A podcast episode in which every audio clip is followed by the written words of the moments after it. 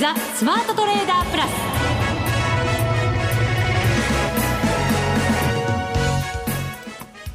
全国のリスナーの皆さんこんにちは。内田まさです。この時間はザ・スマートトレーダープラスをお送りしていきます。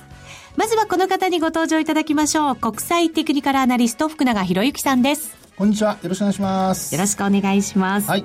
朝起きてびっくりというトレーダーの方々もいらっしゃったかもしれません。そうですね。はいまああの FOMC で予想通りではあったんですけどもあのその先ですよね。さらにその先のあの利上げのこう回数だとかがちょっとまあ増えたということで。はい、2回ぐらいまでは織り込んでたんじゃないかっていう分析がねずっとされてましたけどそうですね。上回る3回になる3かも。回。まあ、あのただ昨年っていうかあごめんなさい。今年ですね。今年も、まあ、昨年か。昨年からですね今年にかけての見通しも年4回って言ってたのが 結果的に1年ぶりの利上げで終わっちゃったというね、ですから、まあ、この逆で言うとに3回が4回になるかもしれませんし、えー逆にその3回が2回とか1回になるかもしれないというね。まあ、これはもう本当にあの次期トランプ大統領のあのまあ政策だとかあるいはアメリカの企業業績次第っていうことにはなるかと思いますけど、はい。ただあの、まあ、雇用統計見てもですね、えー失業率が大幅に低下したりだとかそれからまあ雇用者数もまあそれなりの水準がずっと続いていてですねあの以前フィッシャーあの FRB 副議長がえーもうアメリカの雇用状態は完全雇用に近いっていうふうな発言をしていて、まあ、まさに今回のあの失業率の低下ではい。もうなんかそれをねあのはっきりと、まあ、裏付けるというかあの結果がその通りやっぱあの完全雇用なんだなっていうのを改めて認識させられたっていうようなね。完全雇用と言われてからさらにまた下がりましたしね。うんねなので、まあ、今後あのそういう意味で言いますとやはりこうドル円の、えー上昇、まあ、特にあのその、えー発表前ですかね。あの夜昨日の夜の10時とか10時半ぐらいですかね。経済指標発表されてちょっと予想に届かなかったので、はい。小売売上高でしたかねであの一旦売られて115円割る場面あったんですけどね。そうですね。小売売上高が、はい。えー前月に比べるとプラス0.1%、はい。予想ではプラス0.3%でしたから、ね。下回ったことになりますね、えーなので、まあ、そのあたりがあの一旦は売り材料になったんですけど、はい。サプライズになってですね、えードル円はその114円、まあ、5円からですかね。カウントするともう2円以上はい。一気に、えードル高円安というですね、えー流れができてしまったと。まあ、ですので本当にあの内田さん冒頭に話してくれましたようにあのまあ為替のトレーダーあるいはディーリングやってる人まあ個人でですけどね、朝見てびっくりっていうねね私も2時まではい。無駄に起きていて、で眠くなって寝てしまったら次起きたのは6時だったっていう、なんかもう。でも早く起きましたね。ねえ。え虫の知らせ。あちょっと遅すぎますね。それにしてまはあ確かにね。1時間ぐらいでね、まあ、ただあの一方で株はですね日経平均株価ちょっと今日マイナスになる場面もあったりしまして、そうなんですよね。為替これだけ動いてるのになんでだろうと思ってたんですけどね。この後詳しくはい。解説をいただきたいと思います、はい。さあそして私たちはどんな相場でもうまくトレードができるようになりたいということでこの番組お送りしてるんですが、はい。この方はどんなトレードをされたんでしょうか？久しぶりの登場になりますよ。ね。ゲストとしてガラケートレーダーさんにお越しいただきます8月4日以来の登場ですからか。ね、このトランプラリーどんな風に過ごされてきたのか。うんそうですね。それちょっと知りたいですね。ねええ。いろんなところでセミナーにも登壇されてるそうですがうん。この先のトレードもちょっと伺いたいところですよね。はい楽しみになさってください。それでは番組進めていきましょう。この番組を盛り上げていただくのはリスナーの皆様です。プラスになるトレーダーになるために必要なテクニック心構えなどを今日も身につけましょう。どうぞ最後まで番組にお付き合いくださいこの番組はマネックス証券の提供でお送りします。スマートトレーダー計画。よーいドン。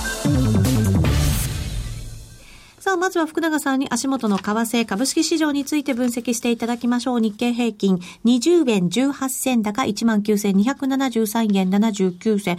今日ボラティリティちょっと大きくて19,192円60銭というのが5番につけた今日の安値。で、はい、寄り付き直後につけたのが今日の高値で19,436円90銭ということでした。そうですね。はい。まあ、あの、日経平均株価に関しては今話にありましたように、まあ、円安を受けてですね、輸出関連株中心に、あの、買われて、はい、で、まあ、気配を切り上げるというね、状況になりましたけど、まあ、その背景になっているのが、まあ、冒頭もお話しましたように、やっぱり、あの、ドル円の上昇で円安に触れたことっていうことになるかとは思うんですよね。はい、でも、こんなに動いてるんだったら、もっともっと上がってもよかったんじゃないかななんて思いますけどね。はい、そうですね。あの、まあ、中身っていうのが、やっぱり日経平均のその採用銘柄、はい、225銘柄があるので、まあ、そこでのやっぱりこう、バランスってことになるんでしょうかね。バランス？はい。というのは、あの、昨日、その、まあ、あドル円は上昇しましたよね。はい、一方で、ニューヨークダウは、あの、反落して、三桁の反落で終わってましたよね。はい、はい、下落してました。えー、えー、ちなみに昨日は118ドル安でしたね。はい、で、2万円にもほぼ、あと80何ドルというところまで行ってですね、うんえー、結果的にはまああ、届かなかったという状況でしたね。はい。はい、で、もう一つ、あの、皆さん、まあ、あの、ご覧になっている方はお分かりだと思うんですけど、今度商品市況のところなんですけど、はい。金価格が下落して、なおかつ原油も下落したんですよね。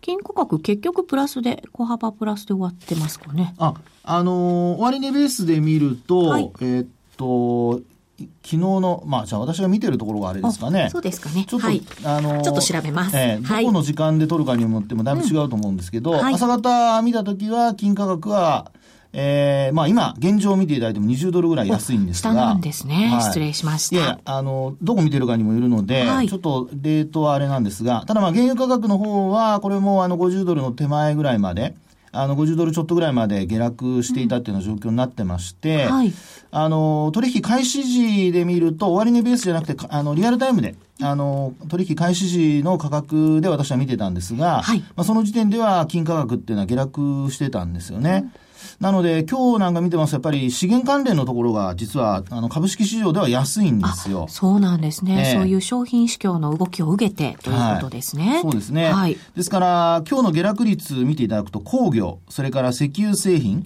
この2業種が2%以上の下落率になっていて、はい。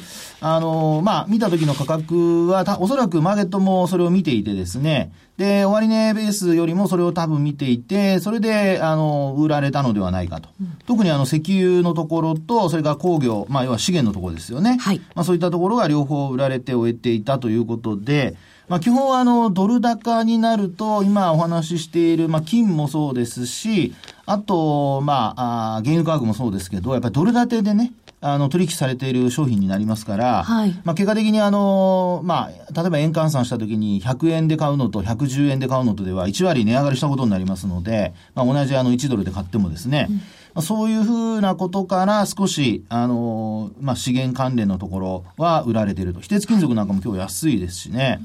ですから、あの、日経平均株価、まあ、何が足を引っ張ったかといえば、もちろんその一本調子で上昇してっていうふうな見方もあるかと思うんですけど、足を引っ張ったのはどこかというと、やはり今お話した資源のとこなんですよね。はい。はい。で、こういった資源、あの、セクターがやっぱり弱くて、えー、まあ日経平均株価の足を引っ張ったり、あるいは、はい、あの、もう一つポイントになるのは、やっぱりあの、えっ、ー、と、今日まで8連投ですからね。そうですよね。えー、やっぱりさすがになんか FOMC 終えて、うん、なんつうんでしょうかね。はい、終わった感？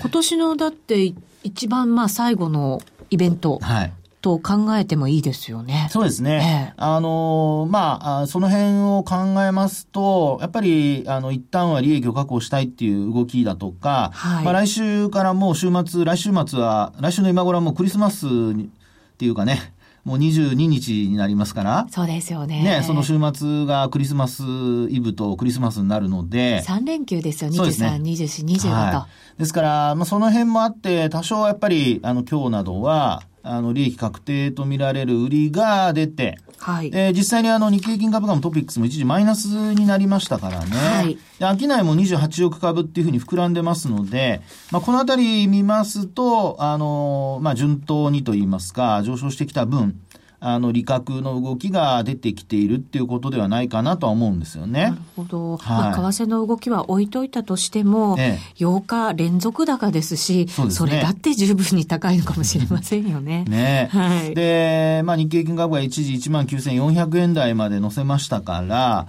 まあ、あー一旦は何かしらの、あの、まあ、利益確定売りが出てもおかしくないのかなっていうところはありますよそうね。ですね、はい。海外勢だってこのところずっと買い入れてきましたけど、そろそろやっぱりクリスマス休暇前で、こっちの方がやっぱり売売っときたいなっていう、利確しておきたいなっていう方々が多いんでしょうね。その辺がやはり出ているかと思うんですが、はい。ですから、まあ、あの、結果的にその日経平均株価の上昇率が鈍いように見えるんですけど、まあ、これがその利確だけなのか、あるいはそれこそもう買いの手が引っ込んでしまうのかっていうところの判断になるわけですよね。はい、はいそうですね。ではい福永さんはどんなふうに見てるんですか？あの、まだもうちょっと続くんじゃないかなと思うんですけど、はい。で、何が、まあ、そう思わせるかというと、まあ、基本的に、あの、今日も、あの、まあ、昨日もそうですし、えー今週の火曜日もそうなんですけど、あの、まあ、高値引けで終わったり、あるいは昨日も、その、えー、火水ですかね。これあの、に、えっと、日銀が ETF 買いをしてですね、はい。結果的に株価を押し上げたっていうことにはなってるんですよね。うんで、今日はまだ、あの、日銀が買ってるかどうかちょっとわかりませんけど、基本的にこう、安くなると買い物が入ってくるってところを見ますと、もう日銀が残りの期間でですね、今年度中に、あの、消化するだろうと、あの、残りの買い付け金額を。はい。なので、えー ETF 買いというのをですね、まあ、ちょっと期待をして、えーマイナスになると買ってくるっていうような、まあそういう動きがまだ続く可能性があるっていうことでしょうかね。はい。はいちなみに、えー海外勢、海外投資家5週連続で買い越しという、あ今日えー、都市部門別、ねはい、はい発表されてますね。5週連続の買い越しで終わっています。個人は5週連続で売り越し、信託銀行は7週ぶりに買い越しだそうですよ。ああ、7週ぶりに買い越しなんですね。はいまあそういうところからですね、いろいろこうちょっと、まあ見えてくるっていうところなんですけど、ただ一方でですね、あの、サイクルなんかで見ると、はいあの、11月の9日が、これ、まあ、あの、誰が見ても、あの、10あの直近の安値っていうことになると思うんですけど、トランプ新大統領誕生した日ですね。はい。で、そこから、まあ、日数なんか数えてみると、よくあの、変化日とかって言いますよね。うん。で、変化日っていうことで言うと、今日が、まあ、例えば一目金公表なんかの基本数値なんかで見ると、26日目なんですよ。はい。はい。26。はい。あの、9とか17とか26とかっていう数値を、こう、まあ、重視して、こう、見てるわけなんですけど、えで、まあ、そのうちの今、一つ目の、あ、ごめんなさい、9、16、26ですから、あの、まあ、明日27日目ですかね。はい明日が一応、あの、そのサイクルで言うと、9、16、えっと、9、17、26ですね。ごめんなさい。9、17、26で、今日が26日目ですから、えー、そろそろサイクル的にはい人を押し入れてもおかしくないのかなっていうところでしょうかね。うーん、はいそういうのやっぱりね、数えてらっしゃる方もいますから、そろそろかな。そうですね。で、いろいろこう重なったりすると面白いんですけど、ええ10月の高値って28日なんですが、はい。そこから今日までも33日間なんですよね。33。はいで33もなんか関係あるんですか？9、17、26、33、あと42とか。ああ、その先があるんですね。そうなんそうなんですああ、なるほど。で、それで見ると、え今お話したように、ちょうどそういうサイクルが重なっている日というのが実は今日ですので、へえ。まあ、ちょっとね、明日、あの、もし、私続くかもしれないって話をしましたが、サイクル的には、実は今日からちょっと変化するかもしれないなというような、そういう兆しもっていうところですかね。うん変化っていうと、はい上がってきたものが下がるって思いがちですけど、ええ横横とかもあるじゃないですか。そうですねはい。あと加速したりってこともありますからね。加速も変化のうちに入るんですね。ええただ、あの、今回のケースで言うと、まあ、ここまで8連投ですから、十分加速しちゃいましたからね。そうなるとね、ちょっと一旦はっていうことの方が、まあ、あの、うん、そうですね。一般的に考えて、えー、そうなる方がっていう方が、まあみんなの目としては、あの、多いのかなっていう感じはしますけどね。ここまでだって糸の切れたタコみたいにふわふわ上がってきちゃって、さらにどこまで上昇気流保つんだろうってね、やっぱりね、考えちゃいますもんね。ねあとですね、あの、仮にこれ、もう、あの、上昇がそのまま続いた場合ですけど、はい、日経金株価の場合って、あの、戻りの目処として考えられるのが、次が、まあ、例えば、昨年の6月の高値から、うん、今年の6月の安値までのですね、値幅で考えますと、はい、あの、76.4%戻しっていうのに当たるのが、うん、19,515円78銭っていうのがあるんですよ。19,515円。515円。え、はい、これがフィボナッチなんかで見たところの76.4%戻し。戻し。はい。はい、ですから、19,500円とかっていうのはよく節にね、あの、まあ、切りのいい数値でかあのカウントされますけど、まあ、そういう意味では19,515円っていうのがもし上昇が続いた場合、そういうところが一つは、まあ、目安になるんではないかというところでしょうかね。うん。まあでも、マーケット関係者から年内に2万円なんていう威勢のいい声が出始めちゃってますからね。どうなんでしょうか。ねえ、これもでも、為替次第っていうところもなきにしもあらずですからね。でも、今日の動き見てるとどうなんですかね？はい、なんか、為替次第というよりは、もうなんだか、全然違う動きしちゃったかなって感じもしなくもないですけど。いや、まあ、あの、株の場合は、えー、なんていうんでしょうかね、あの、業績がどのようになってくるかだとか、はい、今は、あの、PR がもう16倍の後半ぐらいまでおそらくいってますので。そうですか、後半まで来ましたか。えー、半ばから後半にかけてっていうところだと思いますから、はい、あの、そうなるとですね、やっぱりちょっと利益を確保しておきたいっていうところが、うん、あの、投資家からは出てくるんですよね。はい。で、為替の方は、その、まあ、ドル円の中に、あの、一株当たり利益っていうのが別にあるわけじゃないのでですね。はい。まあそういう意味では、あの、トレンドがやっぱり出やすいっていうところよく言われますけど、そのトレンドに乗っかって売り買いをされているっていう流れで、特にあの、利上げが、はい。あの、まあ、もう一回ね、あの、3回になるかもしれないって話にもなってますので、まあそのあたりを考えますと、ちょっとやっぱりドル円の方の勢いが強いので、まあここに、あの、ついていくかどうか。これが、あの、日経平均株価の今後の、やっぱり動きどうなるかの一つポイントになるんではないでしょうか。はい。以上、スマートトレーダー計画、用意ドンでした。日頃のご愛顧に感謝を込めて。この冬、マネックス証券から嬉しいお知らせです。2016年12月28日までの期間限定で ETF や積み立てを除くマネックス証券で取り扱っているすべての投資信託の申し込み手数料が実質0円になるキャンペーンを実施しています。投資信託をご購入いただき、エントリーされたお客様に、漏れなく申し込み手数料を全額キャッシュバックいたします。NISA、ジュニア NISA でのお取引も対象です。投資信託を買いたいけれど、どれを選べばよいのだろうと迷われている方もいらっしゃるかもしれません。そのようなお客様のために、マネックス証券では、ウェブサイトに投資信託の特集ページを多数ご用意しております。お客様ご自身に合った投資信託がきっと見つかるのではないでしょうか。これから資産運用をお考えの方も、すでに運用を始めている方も、この機会にマネックス証券の投資信託をぜひご検討ください。お見逃しなく。キャンペーンの詳細はマネックス証券のウェブサイトでご確認ください。今すぐマネックス証券で検索。投資信託は主に値動きのある有価証券、商品、不動産などを投資対象としており、元本損失が生じることがあります。お取引の際は、当社ウェブサイトに掲載の目論見書保管書面、投資信託説明書などを必ずお読みください。マネックス証券株式会社金融商品取引業者関東財務局長金賞第165号ザ・スマートトレーダープラス週のハイライト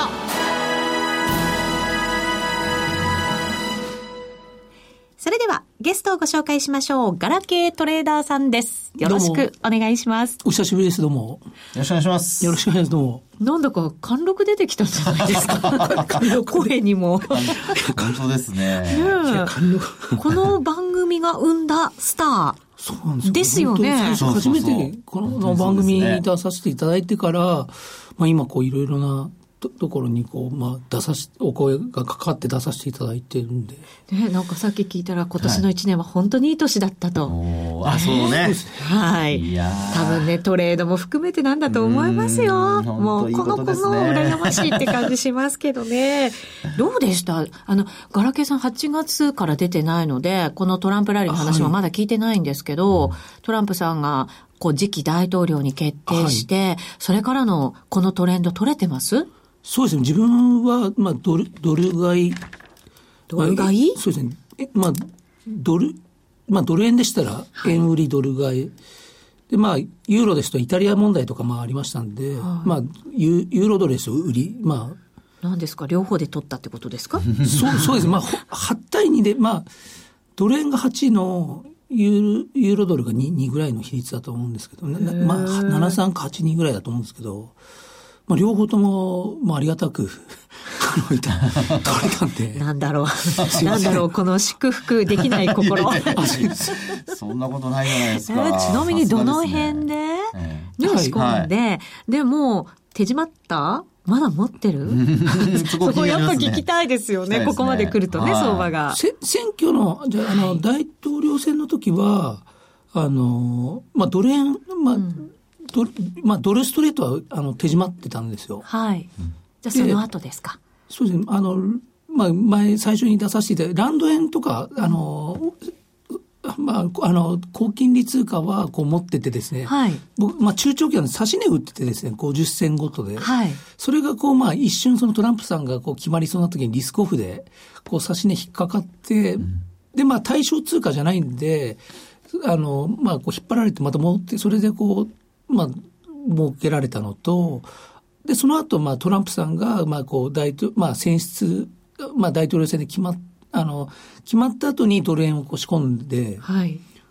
で、まあ、ドル円、ユあとユーロドルですね。で、まあ、こう、ずまあ、これ、ああの、途中でこう、ちょこちょこ決済して、また入ってっていうところなんです。ずっと持つことは僕も、あの、あれだったんですけど、まあ、スイング、デイトレかスイングみたいな感じで、ただもう、売りはないんで、もう、まあ、うあの、ドル円でしたら、まあ、もうロング。で、ユーロドルのショート、まあ、そうですね、ユーロドルのショートな、しかやってないんで、なんか話聞いてると、はい全部、やることなすこと全部うまくいったって感じじゃないですか？いや、本当だ。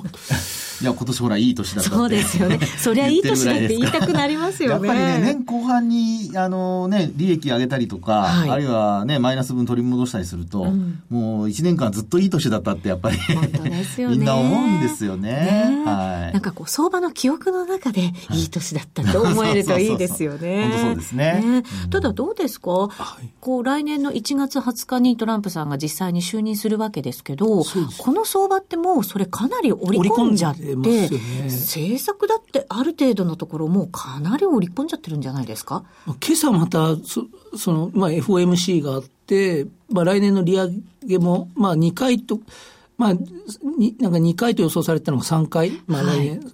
で、また、その、まあ、プラス1回分でまた跳ねて、まあ、117円つけて、まあ、そうですね、相当織り込まれてきてるんで、そうですね、あとはもう、まあ、ここからはこう、その今まで通り、まあ、その、まあ、あの、ドル円のロングのユ,、まあ、ユーロドル売りっていうは、まあそこはちょっとこれからまあ、マーケット見ながら、まあ今後ちょっとだんだんまあ年末にかけてこう、あの、まあ、マーケットもこう薄く、薄くなっていくんで、はい、ちょっとね、ボラティリティも出てくるかもしれないうん。し、全く動かないかもしれないし、本当ね、年によって全然違いますけどね、ね。年末相場ね。